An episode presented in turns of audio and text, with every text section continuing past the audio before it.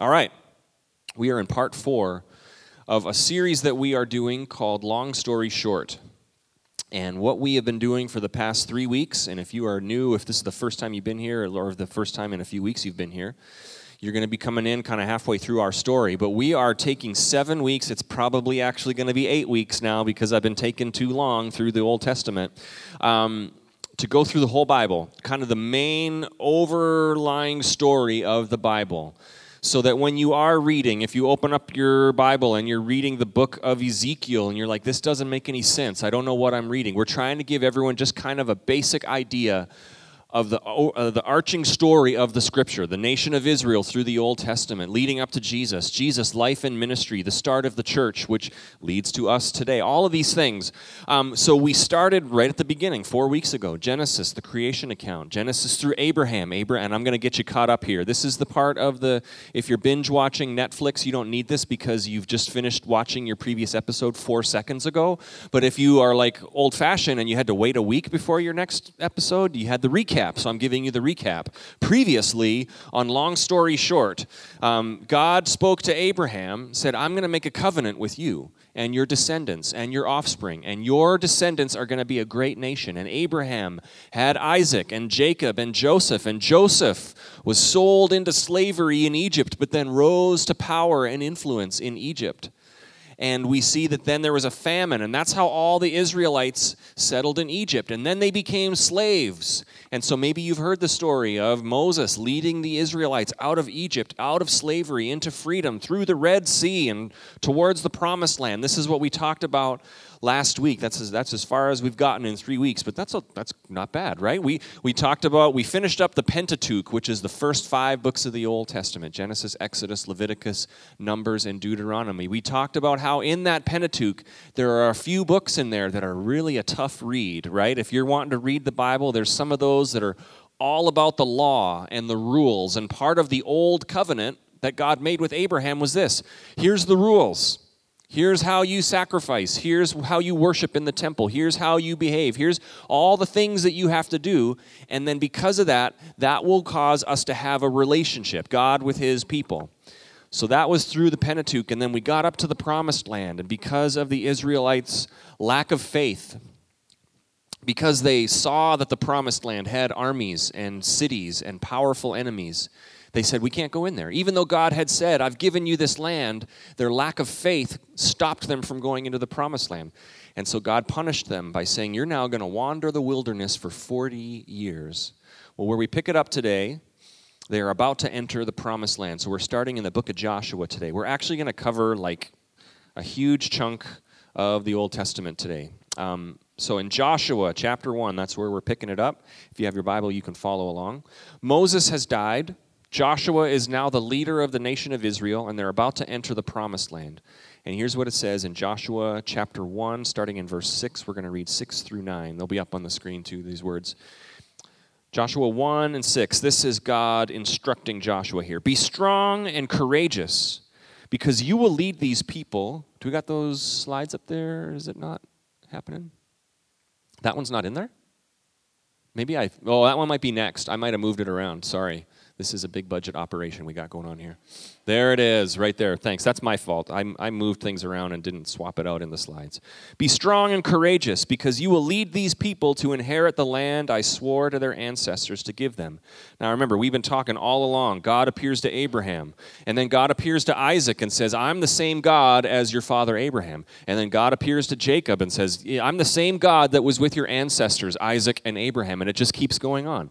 Now God is saying this to Joshua I'm the same God. I swore to give you the land to your ancestors, and I'm going to give it to you now. Verse 7 Be strong and very courageous.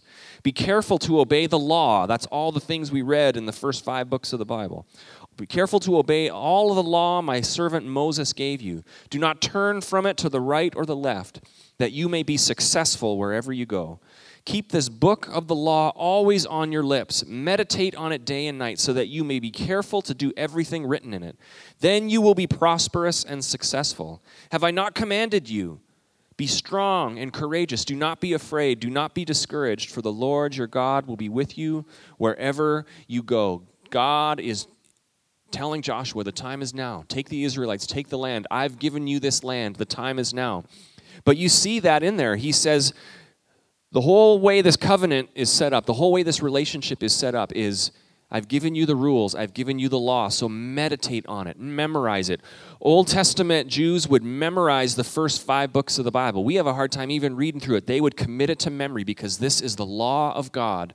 Meditate on it, keep it on your lips, memorize it so that you won't veer from it because this was how that relationship was set up in the Old Testament. If you obey the commands, you'll be prosperous and successful.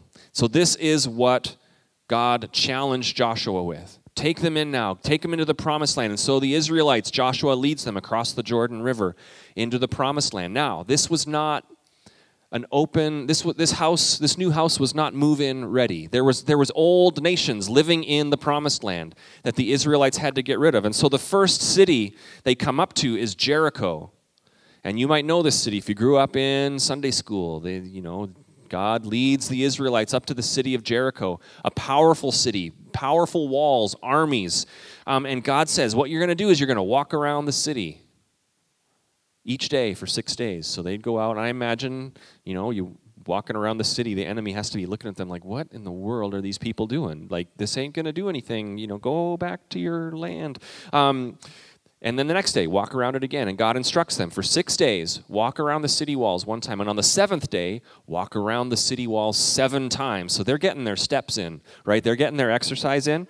And, uh, and then I love the command. And if you read this in the first few chapters of Joshua, I love this command. It says, After you've walked around it seven times on that day, raise your voice and shout and blow the trumpets and declare this. Raise your voice in victory. God has given us this city. Now, I read that this week and I was challenged by that.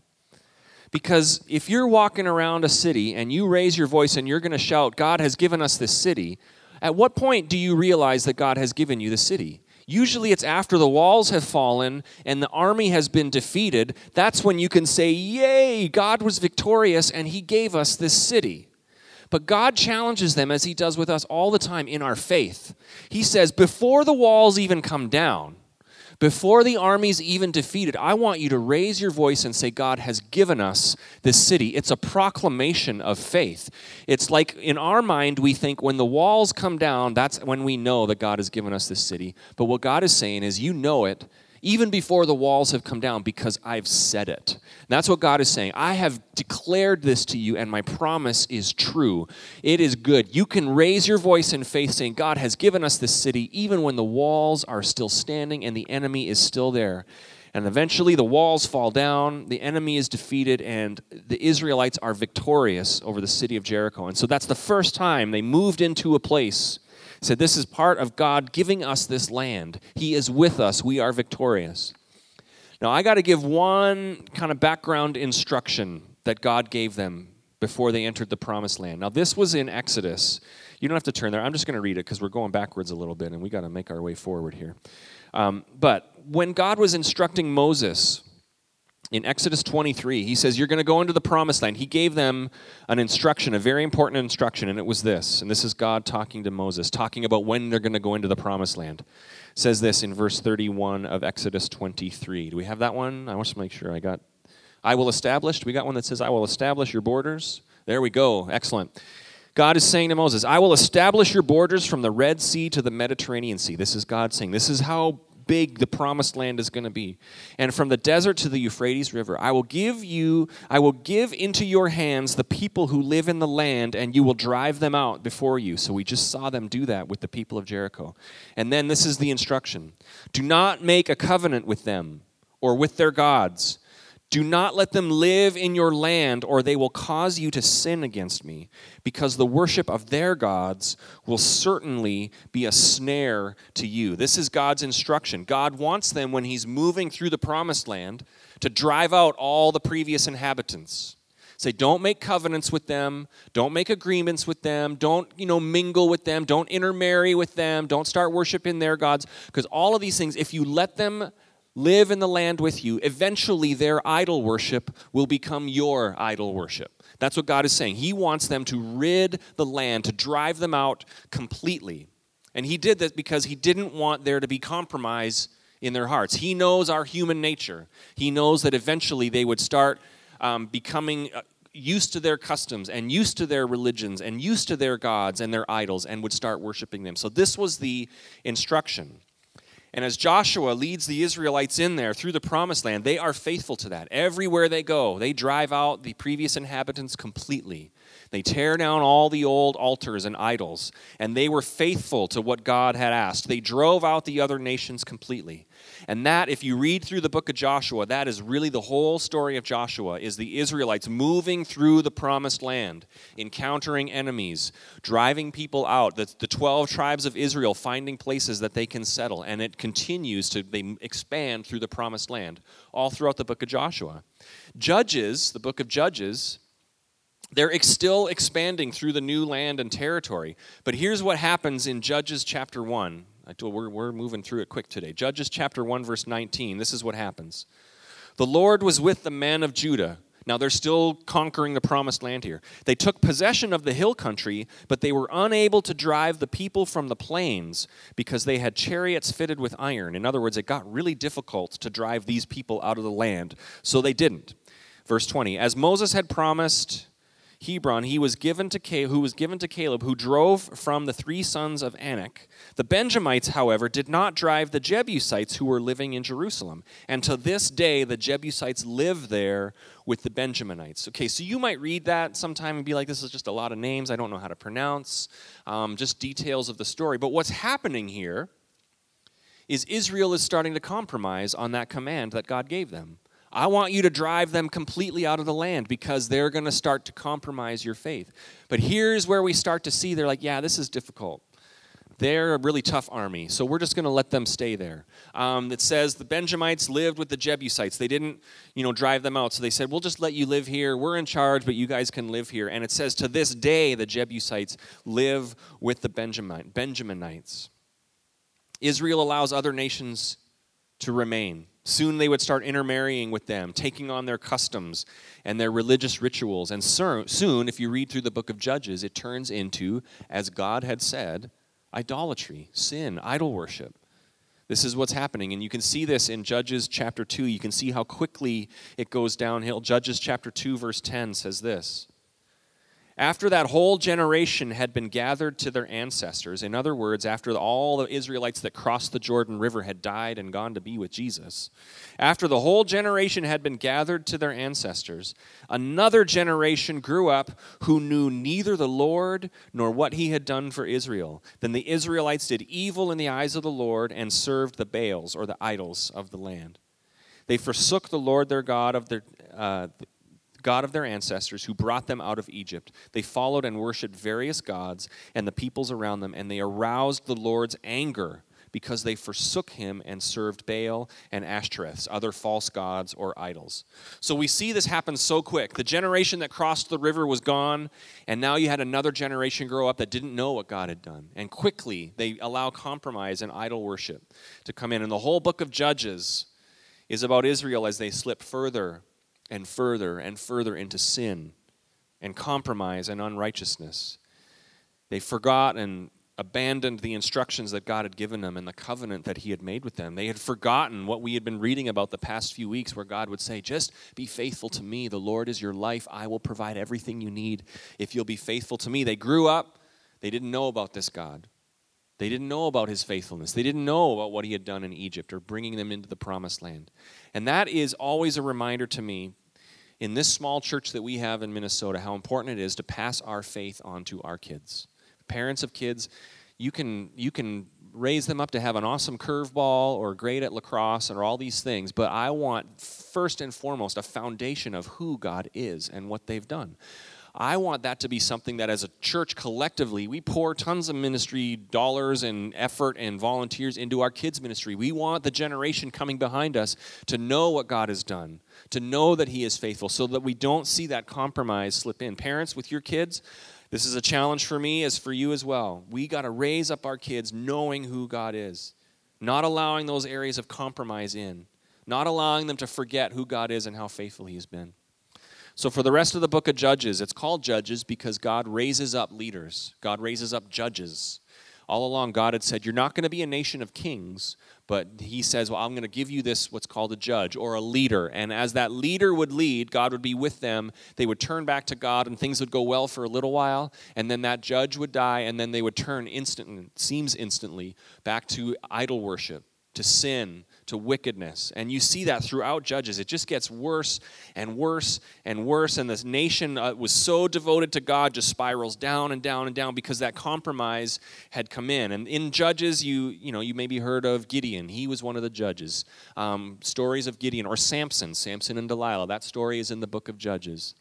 It gets worse and worse and worse. And at the end of Judges, the last line says, And everyone did what they saw fit or everyone did what they believed was right. And you fall and that's following up some terrible stories, some of the worst stories in the Bible. Judges also has some pretty cool stories of, of women walking into tents with rulers there and, and hitting them in the head with a tent peg and wiping out evil kings. And it's pretty awesome. If you got, you know, there's some cool stories in there if you want your teenage boy to get interested in scripture. Like, yeah, there's a temple, you know, smashed with a hammer and all that stuff. So unless you're sensitive about that, and this is, you know, then then don't do that. But I don't want to be advocating violence. I'll get an email, and pastor was advocating violence.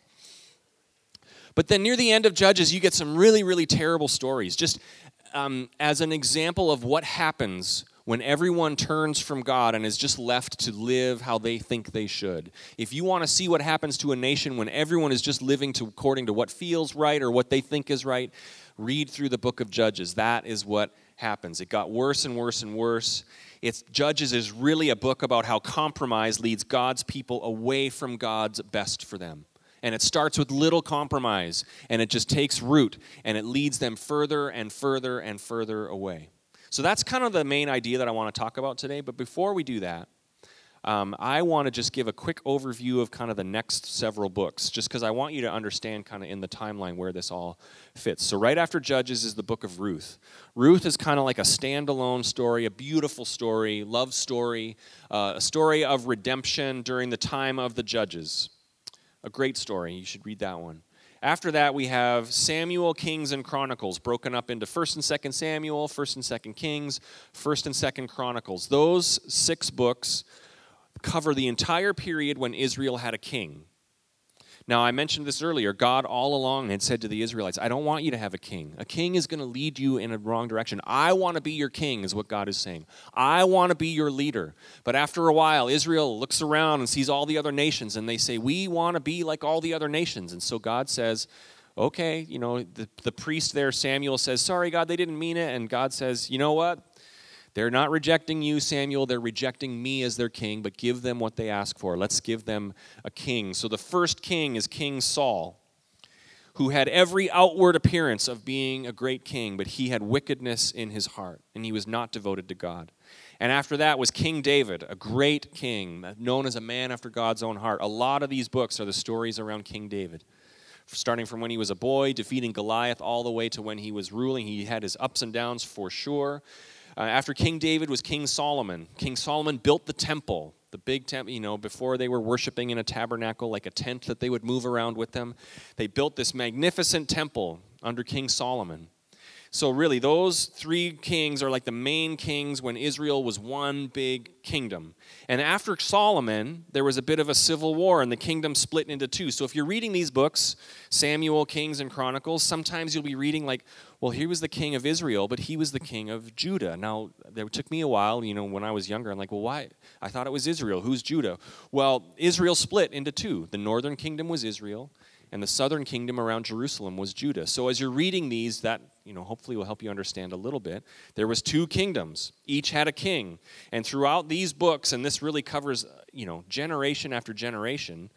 Um, it's some kings would come in and rule well and they'd bring the nation back to God. Some kings would come in and they'd have evil in their heart and they'd lead the nation away from God. Um, actually, do we have that? Oh, yeah, there it is right there. So the historical books, Joshua, Judges, which we talked about today, Samuel, Kings, Chronicles, that's all the years where they had a king in Israel.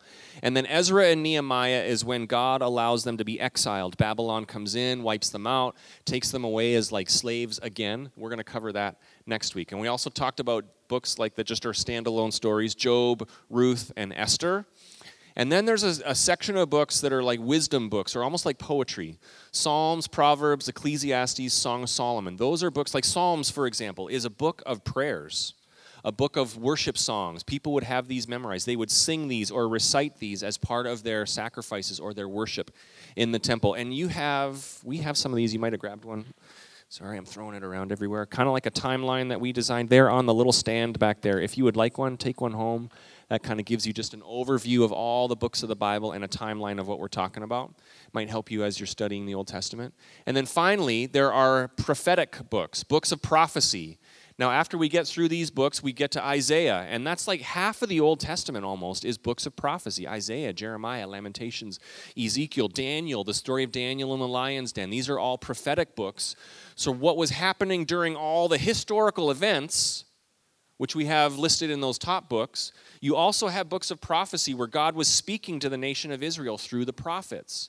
He would speak to Isaiah and say, Go to the king and tell him this. Go to the king and say, You've got to stop leading the nation away from wickedness.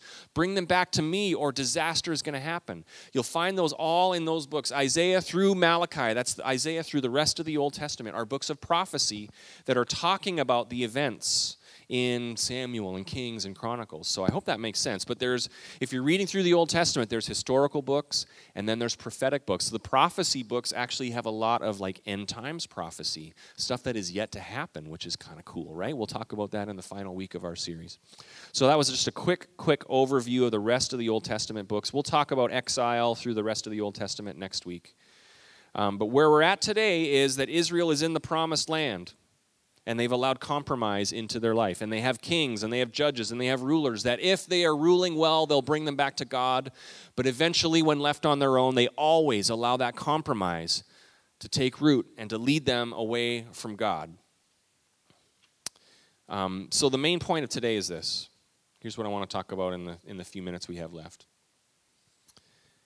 We've seen the Israelites start from a covenant with Abraham, slaves in Egypt, mighty deliverance out of Egypt into the wilderness. God provided for them into the promised land. And all along, He's saying, just be faithful to me. Don't allow compromise into your heart. Don't allow sin into your heart. Hold the law of God close to you, and things will go well for you. And what we see is how just a little bit of compromise, just a little bit of, oh, we're not going to drive these people out of the land. It's probably okay. God's not going to mind this much if we let the Jebusites just have this little part here. We see how that compromise infects. We see how compromise affects us in so many ways.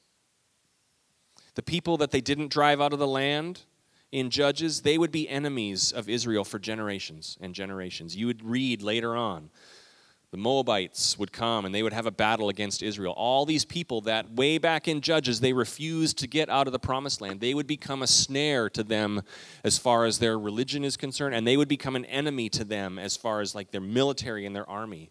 That little compromise had effects for generation after generation after generation.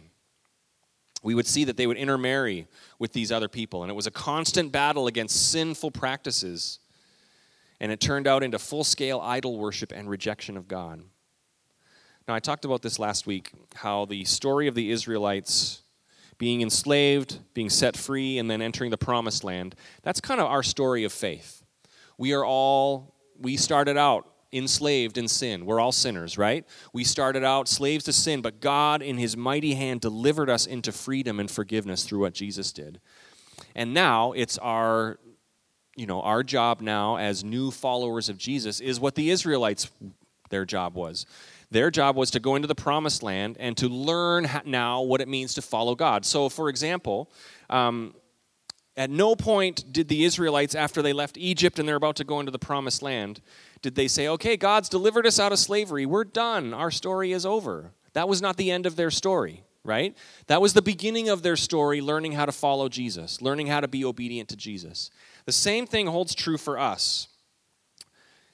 If you come to church and maybe you've had that moment where you've had a salvation experience, you've raised your hand in church or you prayed a prayer or somebody prayed for you and you became a Christian, it would be the same thing for us to say, well, now I'm done. You know, my story's over. No, that's not the end of your story. When you raise your hand in church or you become a Christian, that's the beginning of your story. That's the beginning of new life. God has turned your life around, but this is the beginning now where, like the Israelites, we learn to walk in new life. We learn to be faithful and obedient to God. We learn what it means to have the truth of God come alive in us. We grow in our faith. So I would never want anybody to think, okay, I went to church once pastor, you know, sometimes we'll do it in church where we, you know, if you grew up in church, we did this a lot more. You close your eyes, nobody's looking around, nobody's looking around. When I was a kid and the pastor said every head bowed, every eye closed, nobody's looking around, I remember always thinking, I'm totally looking around.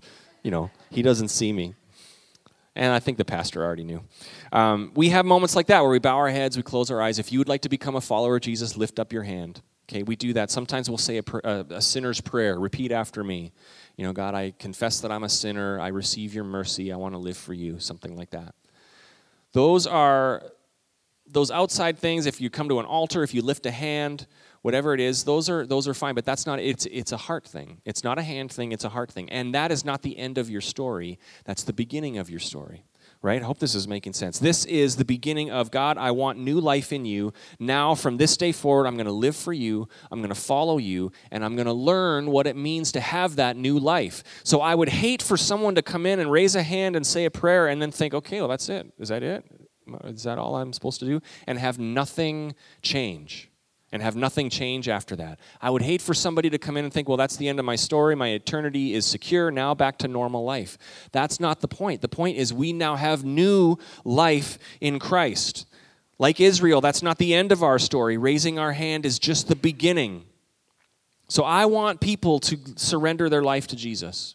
And maybe you're here today and you've never done that you don't have to wait for the head bowed, eye closed, hand raised moment. It is simply just acknowledging, God, I am a sinner and I am far away from you because of my sin. But I know Jesus died and he rose again so that I could be forgiven. And if you declare that and you receive the mercy, then you are forgiven. You are set free. You are a Christian. You are a follower of Christ. You are going to heaven. And these are all awesome things. But then after that, like Israel, once they got into the promised land, after that, it is a journey every day towards holiness. Okay? It's a journey every day towards holiness. It's a journey every day. It's, I, I like to think of it like this as the Israelites went into the promised land, and God said, Get everybody out of there. Don't allow anything to remain that was there before. When we become followers of Christ, God does the same work in our hearts. Okay? God comes in and says, The Holy Spirit comes in and says, Okay, Here's all the old inhabitants of your life, all that old greed, all that old lust, all that old pride, all of these things that were in there, we're going to get those out of there. And I don't want you to let any of them remain. Now, this is a process that takes our whole life, but we are on a journey towards that holiness. And like the Israelites, we can never allow those areas of compromise in there. Amen? We can never allow those areas of compromise in there. We can't say, ah, this is fine. You know, that, that little area of my life, God, I've done so many, I've done so many improvements in here and the other things. This little thing is fine to remain. Any little compromise is going to take root and it is going to it is going to cause you to be pulled away from God just like we see in the Israelites in the book of Judges. So I want to encourage you today. The big idea is this. We're on a journey every day to grow in our faith, to grow towards holiness, to not allow those areas of compromise in, those areas, those old ways of thinking, those old inhabitants of our lives addiction, greed, all the areas of sin, lust, pride, anger. Let's remove those through the help of the Holy Spirit and replace them with new, abundant life in Jesus Christ. I don't want anyone to think that following Jesus means that we just don't change. We change. Everything changes in us. Amen. Everything changes, and we never get it perfectly right. There's always days where, we're like, oh man, I messed up here. But we are on that journey towards holiness. We are on that journey where we say, God, I'm to get I want to get rid of this in my life. I will need your help. I want to drive out those old things, those old ways of thinking, those old sins. Everything changes. So I want to challenge you today and I challenge me today. Have you allowed like the Israelites did, have you allowed some areas of compromise in your life? Have you allowed some areas of just settling like oh god you know i think i'm just going to carry this thing forever you know, we'll just this this will be like the little Jebusites in my heart. You know, I'm just going to let them remain. I'm gonna, they were hard. This one's really hard to get rid of, God. So I'm just going to let that old addiction, that old anger, whatever it is, I'm just going to let that remain because that's a really tough one to get rid of. So 95% is is still an A in your books. God, you know, God is not okay with that. God says, "No, we want to drive out the old things. Do the work. Don't allow compromise into your heart." So have you allowed that? Have you stalled out on your journey of becoming new in Christ? Have you stalled out in that pursuit of God's holiness? Are things that are, are there things in your life that you are pursuing that you know are against God's holiness? Are there relationships that have taken priority as first place in your life over your relationship with God? Are there desires in your heart that we are giving into? And those desires betray not only your values, but the values that God lays before us. One of the things that we are, are foundational about at Homestead is we're a group of people that we help each other grow. We help each other grow in our faith. So, this is a grow moment today. Are there areas that you need to get rid of? Are there things in your heart that you have allowed to remain where God has said all along, I want you to get rid of that? It's time to get rid of that. Drive out the old inhabitants. We're here to grow.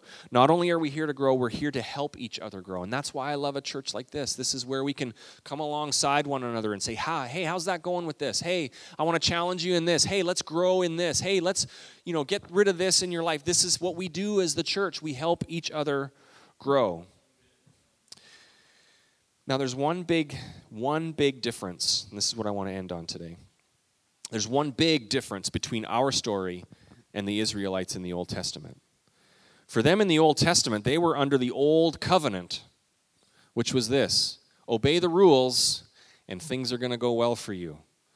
If you obey the rules, you'll be seen as righteous. You'll be seen as acceptable to God. If you do all the things, then God's going to be okay with you. That was the Old Testament law we're not under the old covenant anymore, right? We're under the new covenant, and that is this we are righteous because of Jesus Christ, who died on the cross for us. When Jesus was giving, when he was doing the Last Supper, and he was, you know, what we, what we quote during communion, Jesus with his disciples, he says, This is the body that is broken for you, this is the blood that is shed for you. It is part of the new covenant which means the old laws and you got to obey all the rules for God to be okay with you. That's not the case anymore. That is the miracle of what Christ has done. It's the new covenant in the blood of Jesus Christ that means you are seen as righteous because of Christ.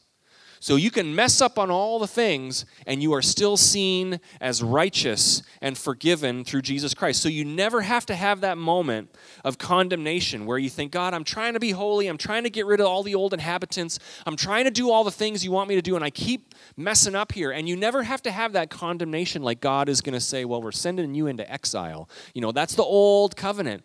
You can confidently know that God still views you as righteous as holy, as forgiven, which is just unbelievable to think about what Christ has done.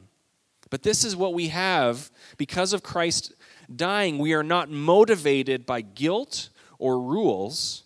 Instead, what we have is mercy and unfailing love. We are in Christ, and because of that, God sees us as righteous. So maybe, you know, young to the oldest here, maybe there's been times where you think, you know, I had these moments as a kid growing up. If I did something that disobeyed the rules, I quickly had to say, I'm sorry to Jesus before the rapture happened, or else I'd miss it, right? That constant fear of, well, I got to get forgiven quick, because if Jesus comes back and I just stole that cookie, even though I wasn't supposed to, I'm going to miss the boat. And so I got that constant feeling of, I got to make sure, you know, every every, you know, few minutes, Lord, for any sins that I committed, I'm sorry. I want to go to heaven with you. That's not the case because in Christ, when you receive that mercy, this is the gospel. When you receive the mercy of Jesus Christ, you are forgiven. Your eternity is secure. You have that knowledge that his mercy is unfailing because of what Christ has done. So we don't feel condemned when we trip up, but yet we still pursue holiness. We don't feel condemned because we mess up, but yet we still pursue holiness. Not out of guilt. Christy mentioned it today in the worship time. It's because of your kindness, Lord, that leads us to repentance. Because of his love that he has given us. Because of his unfailing mercy. We say, God, I want new life. I want to pursue righteousness. I want to pursue holiness. And I'm going to mess up from time to time, but I'm still going to pursue it and I'm not going to say I can just do whatever I want because I know you're going to forgive me. No, we, we highly regard the mercy and unfailing love of Jesus Christ. Paul talks about this in the book of Romans. This very thing in the book of Romans. The Apostle Paul is teaching this in the New Testament. Romans 6, 1 through 4. Talking about this very idea of being under grace and not under the law. He says, What shall I say then? Shall we go on sinning so that grace may increase? By no means. We are those who have died to sin. How can we live in it any longer? Or don't you know that all of us who were baptized into Christ Jesus were baptized into his death? We were therefore buried with him through baptism into death, in order that, just as Christ was raised from the dead through the glory of the Father, we too may live a new life. Those last lines, just because of what Christ has done, we don't say, I'm going to just keep on sinning because then God's grace is going to be even more strong. No, we live a new life, the last sentence, so that we may live a new life, so that we may pursue righteousness and holiness. Now, this is a tough balance at times. Just practically speaking, this can be tough. I keep, you know, times where you think, I keep messing up here.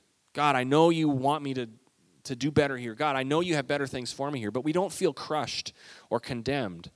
We feel highly motivated to pursue God and pursue full devotion and, and holiness. But we don't feel condemned. And here's what I've experienced in my life, and maybe you've experienced this too. We have a spiritual enemy who will tell us two lies two lies that the enemy will tell us. And the first one is what the Israelites experienced in the book of Judges. The first lie that the enemy will tell us is this it's just a little compromise. It's just a little compromise. It's not a big deal. It's just a little area of sin. God's going to be okay with that. It's just a little compromise for now, knowing that the, the enemy knows that that's going to be what drags us away from God. So that's the first lie. It's just a little compromise. A little sin is not a huge deal. And the second lie is this I can't believe you did that. God is so mad at you. What a huge deal. And God is never going to love you again, right? The first lie is, it's not a big deal. You can do it. And the second lie, after you give in, is, God's mad at you and is never going to forgive you for this.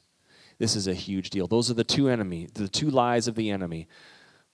A little compromise is not a big deal. And the second one is this you have failed, and God is mad at you and is never going to forgive you. And we can't live under either of those lies. One lie is designed to pull you away from God, and the other lie is designed to keep you away from God, to keep you from going to God. If you've ever had a moment where you're like thinking, God, I don't even want to pray for forgiveness for this thing in my life because it is the 10 millionth time I've had to pray for forgiveness, and you have got to be getting tired of me coming to you. That's a lie of the enemy. We know his mercy is unfailing. Does he want you to continue to struggle with those things? No, God wants you to get new life. But we can always go to him confidently in Christ, saying, God, I've messed up. I, I pray for your mercy. I receive your mercy. Thank you for your mercy. I want to live new life. So if you are feeling like you can't approach God because you have done something too bad or you have messed up and done something too wrong, that is a lie of the enemy. We are righteous not because of anything we've done, but because of what Christ has done in us. Now, that's why we're here as a church. That's why we do this, is to see Jesus change lives in that way. That's why we're here. We, that's why we're growing as a community of faith. We want to pursue that holiness. We want to receive the mercy of Christ and walk in new life.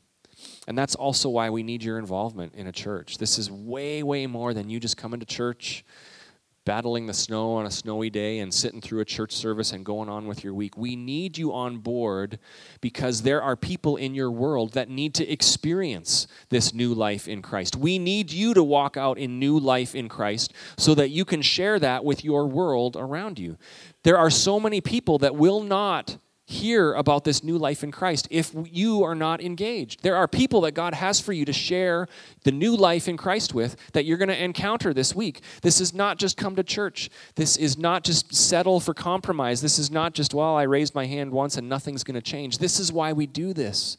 This is why we are a church, because there are people who need to hear this. There are people who need to experience the new life in Christ. Without it, there are people who won't experience this. There are people who won't have their families changed, and therefore their kids' lives changed, and their future grandkids, and generations that will be made different. There is a lot at stake here. We need everybody on board. But we're not preaching, you know, rules and condemnation. We're always preaching new life in Christ. New life in Christ. I think churches or Christians do a bad job at times where we go to the world with our rules. We say, well, you're messing up because you're not following 1, 2, 7 through 10. You know, those rules, you're not following those. Instead, we say, no, it's not about the rules anymore. It's about new life in Christ. There's mercy and love and forgiveness and eternity with God. And that's why we need everybody on board. So I, have been doing this each week. We kind of wrap up with one final thing. Long story short, do we have that last slide? Long story short, the Israelites' salvation from Egypt was not the end of their journey.